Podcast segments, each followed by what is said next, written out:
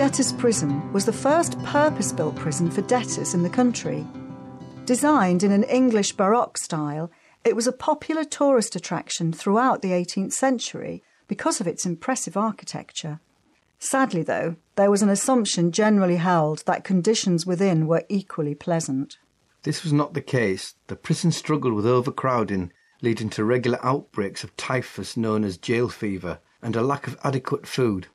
Although it was actually called the Castle Prison, it became known locally as the Debtors' Prison because many of those incarcerated there were imprisoned due to their debts. The prison also held felons, those awaiting sentencing, people sentenced and awaiting transportation to the Americas, or after the War of Independence to Tasmania or Australia, as well as those charged with misdemeanours. Social hierarchy was also entrenched within the prison population, with felons being considered as the lowest of the low, whilst the debtors had more respect.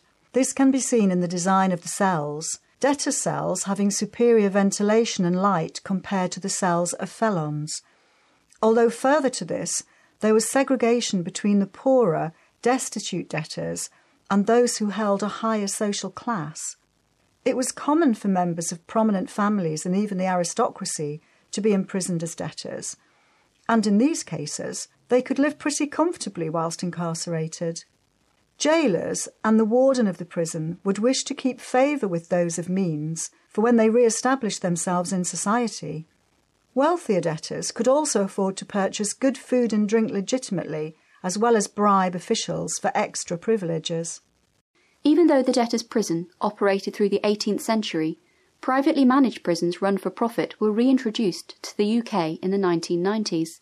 The first prison to be contracted out was Wolds Prison in Everthorpe, West Yorkshire in 1991, though this later returned to public control. Currently, there are 14 contracted out prisons in the UK. In the case of the debtors' prison, the warden was also a manager who needed to turn a profit selling goods from outside the prison at inflated rates. Inmates could also pay to have guests in their cells. It is reported that the warden made a hundred pound from selling wine and produce to visitors of Dick Turpin whilst he was incarcerated. Adjusted for inflation, the warden made over £20,000 from the visitors of Turpin alone. Those staying in the debtor's prison would not be released until they had paid their debts, or they were released by their creditors. As paying for their upkeep, for a bed and food, they also had to generate money to earn their release. Lessons such as lace making and sewing were taught inside the jail, and the debtors were allowed into the Eye of York, the oval lawn outside the prison, to sell their wares to the public.